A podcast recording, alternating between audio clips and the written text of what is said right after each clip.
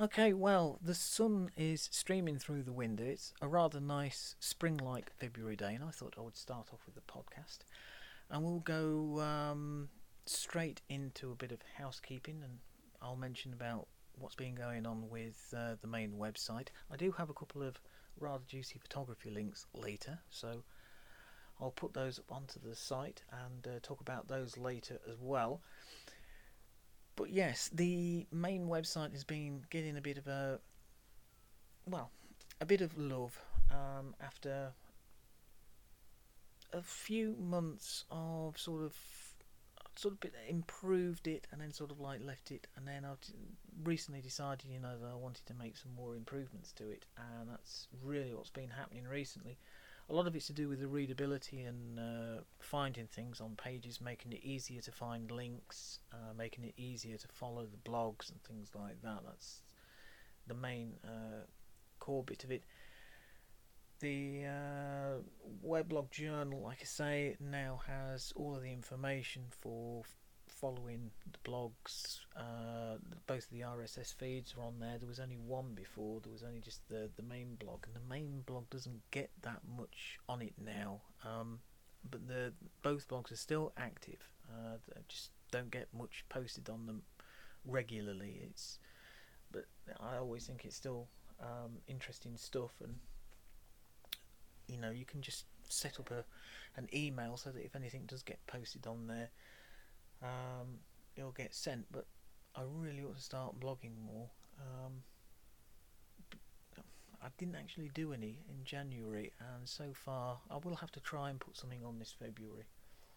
Uh, I did. Oh, tell a lie. I did put something on one that was about the uh, photography. Um, I can't remember the name of the. Uh, can't remember the name of the photographer now. Oh, here we are. Cecil Beaton, of course. How could I forget that name? Um, the pictures about uh, that he took for performance, the 1960s film that was made with Mick Jagger, which is a film that intrigues me, uh, and I've written about on the on the blog before. But I did post something on there uh, on February the sixth, so that's that's had a post. There hasn't been anything on the Darker Skies uh, blog yet, but I will make sure that I put something on there as well. Then it might have been a quiet January, but at least something's put on both thing uh, both blogs for uh, for February. The other blog, the little mini blog that I've got, is uh, the test strip now, the test strip is an interesting sort of like experiment uh, mini blog, really. It started off as a Pressgram blog, and as you remem- might remember, Pressgram was an app I was using a few years ago that was like Instagram, but instead of delivering it to Instagram, um, this app would deliver it to your blog. It was quite a good system. It's very easy to use, very simple. Kept everything in a in a very Instagram way, but just the delivery was, like I say, to your blog. Well, sadly, that uh, little app died a death due to various different reasons, and I was left with this little mini blog, and it wasn't active for a few years. But I decided last year that I wanted to do something with it, and but it needed a bit of a rename. And I think Test Strip sums it up. It's a bit experimental. Um, and it's just a little blog just there to fill in a few gaps that the other blogs might not fill. Um, and it also helps with getting traffic to my main site as well and keeps everything together. So I'm quite pleased with it. And I did put some pictures on there last year from uh, around where I live moorland uh, pictures. And there was quite a few pictures went on some of them experimental, just messing around with uh, Photoshop and things like that.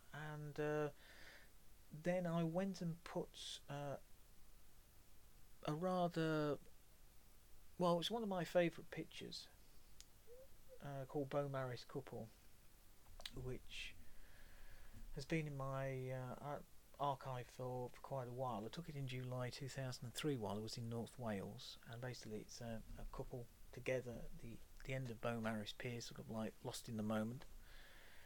And it was taken at quite an interesting time because I'd only been a professional photographer for a couple of years at that point. I was still sort of like feeling my way and making mistakes and winning um, you know, a few uh, clients and things like that. And um, this picture was sort of like taken just at, a, at that moment.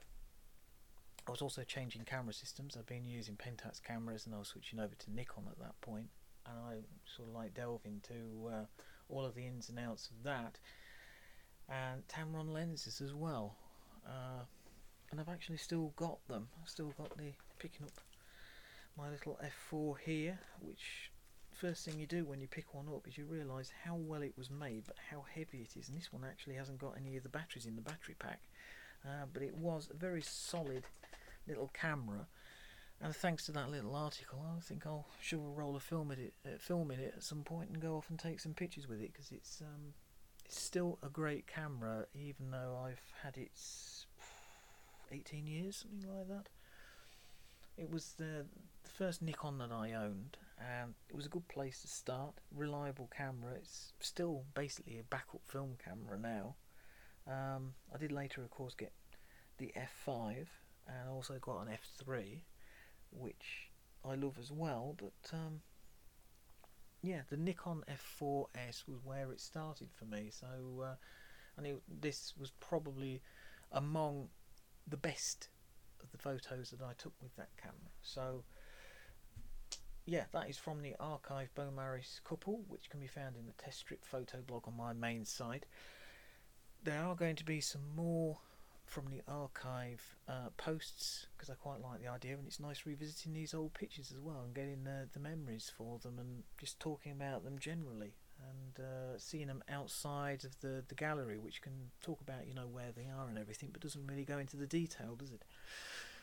So that is the test strip photo blog. Uh, the photography book section has been updated so that it's easier to find links to buy the book, and I've also gone through some of the uh, the pages and just tidied them up and updated the text to reflect, you know, changes over the uh, over the years. Uh, probably the biggest example, actually, in is in the featured photography, the Norfolk project and the Sea, Sky, Sand and Street sections where I've just sort of like updated them to reflect what's going on with those projects at the moment. The Norfolk one, of course, is mothballed, for the want of a better word, until uh, I go back. I think the last images were taken in 2016. Um, and the Sea, Sky, Sand and Street was just updated to reflect how mobile photography is kind of lost a lot of its critics now. It's it's pretty well established. Uh, when I actually shot Sea, Sky, and uh, Sand and Street, it was still sort of like feeling its way a bit. Uh, but that's all sort of changed, and it's a lot more respectable now to produce work with an iPhone, and a lot of artists and photographers are. So they were just some of the changes, and also removing any mistakes or anything like that that were in there. It's still a work in progress, and I'm still going through the site, um, doing that, uh, just repairing bits and pieces. Um, the audio production section has has been updated and broadened out a bit more, just to make it into a proper page, really. Services, that's all been sorted out, and uh, the profile page has had some alterations done to it, but there's still some more work to do there. I'm not totally satisfied with that. It is very difficult talking about yourself and your work, so that still needs a bit more thought, a bit more, uh, a bit more time spent on it. Instagram. The last time I was talking, I was mentioning about you know Instagram and um, how I was still experimenting with it and things, and so far it's you know, it's it's an interesting learning curve, uh, but I'm finding it frustrating in a way because it's it's a great way of sharing images, but it seems as though it is, there's a certain way of doing it, and there's a whole lot of criteria that you have to take into account when you're actually posting uh, work to, to get the best out of it, get the, the people interacting with it and getting likes and comments and things. And this can even be down to when you post it, what sort of tags, all sorts of things like that. The followers still remains volatile, um, for the want of a better word. The highest I was up to was about 315, which was at the beginning of January. It is now down, dipped down to about 296, and a lot of these seem as though they're either false accounts or they are people who follow you, you follow them, and then they unfollow you. Uh, so that you know it ref- that change reflects in their numbers. It it makes them uh, be following less. They have more followers basically than they are following. Because um, some people like that, and there's an awful lot of people who are doing that some of it may be automated, I expect, um, but it, it is rather frustrating to see that. So I'll have to see how it's going. What I certainly would recommend, if you are using Instagram a lot, is uh, to get an unfollower app just to see who is engaging with you and staying with you, and those people who are just doing that trick of following you, waiting until you follow and then un- they unfollow you as soon as they've got you um, because there's an awful lot of people doing that. And um, I found a, uh, an unfollower app on Android which is absolutely excellent for doing that. It will check through and just make sure that that anybody who who has decided that they're going to do any dirty tricks on you and unfollow when you uh, they will they will uh, they will be flagged up and you can get rid of them and um, yeah it's a great way of keeping an eye on things so I, I don't really know what I want to try and do with my Instagram account I mean posting the, the, the photography is easy enough. Uh, gaining the, the, the followers I suppose really what I should be working on is quality and not quantity. But uh, sadly, Instagram is just one of those accounts where it uh, it's very very self-indulgent in a way, as a as I suppose most social networks are. But um, if I can try and just you know get a couple of followers a week, you know, who actually stayed and weren't, you know, false accounts or something, that would be great. But I think maybe it might be an idea to just sort of like carry on and just. It does really make you wonder when you come across these accounts where you know they've they've got like two thousand followers. Exactly how many of them are actually legit? How many of them are real? And how many of them are just uh, yeah, just non-existent? Um, really does make you wonder. I, I mean, some people seem as though they post on a. They're almost omnipresent on the service. You know, they will post maybe six or eight images a day, and I just find that just one. I think it actually cheapens the photography in a way.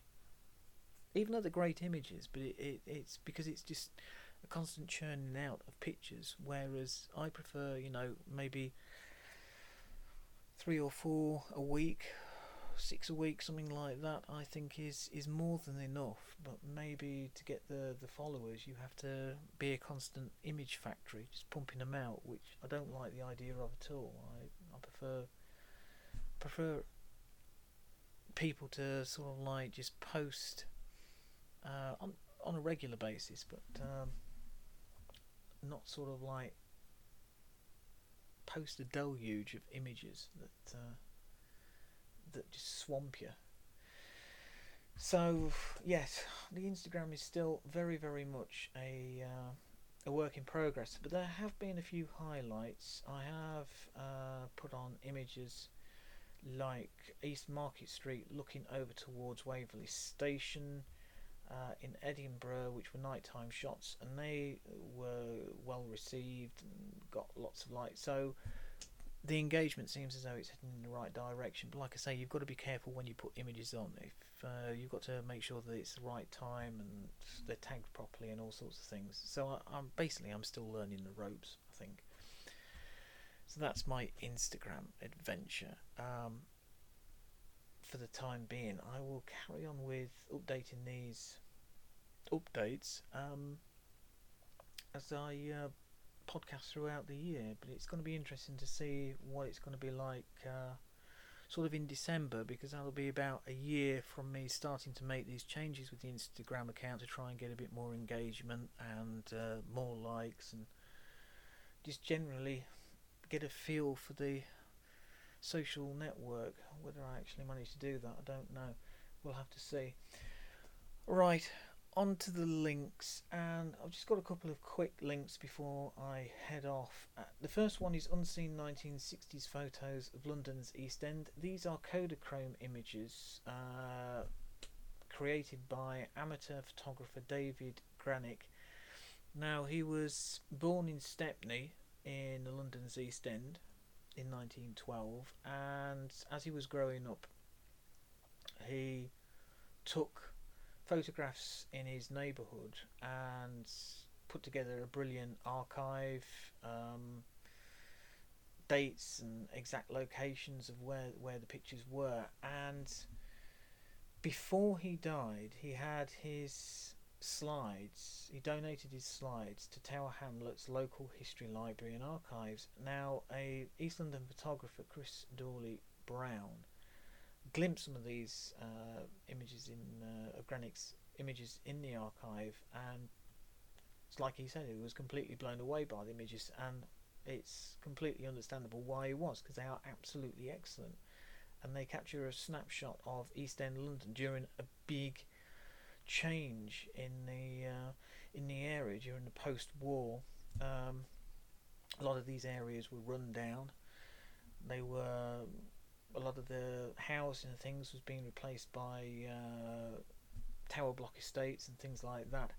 And it documents this change in some of the old landscapes, and it's you know absolutely fantastic. A lot of the images date from the 60s and 70s, and it's really worth uh, a good look. And there's, um, I believe, a book as well. Yes, there's a book which I might have to look out for myself because I really did enjoy these pictures. Uh, but I'll put a link on the site to that. And then the second one, which is probably not that far removed from the East End pictures, is the photos that changed America celebrating the work of Lewis Hine, another photographer who was very much ahead of his time, took um, child labour um, photos to document, you know, uh, children at work in America in 1908 because he was that shocked by what was uh, going on. Cotton mills of Carolina to coal breakers in Pennsylvania. He helped bring about child labour laws. He also took photographs of portraits of immigrants, Ellis Island, and his work was. Uh, he also did documenting uh, construction workers, Empire State Building. Basically, the guy was amazing, and his images were absolutely fantastic as well. Well worth a look. A really, really great photographer who uh, documented a hard side of America, um, a tough side of America, and uh, I don't know whether there's a modern equivalent really. Um, but these pictures certainly do capture America both as a powerhouse, an industrial powerhouse, but also you know the the cost that comes with that as well. So that is on the Guardian. Like I say, that's photos that changed America, celebrating the work of Lewis Hine. And that's it for the podcast. I shall be back uh, sometime. I am working on another little podcast special that should be coming soon, which where I'm talking about uh, a photography book off my shelf. Uh, but I've still got to work out a few things with that. But until then, um, I will be back next month with another podcast. Thanks for listening and uh, happy snapping.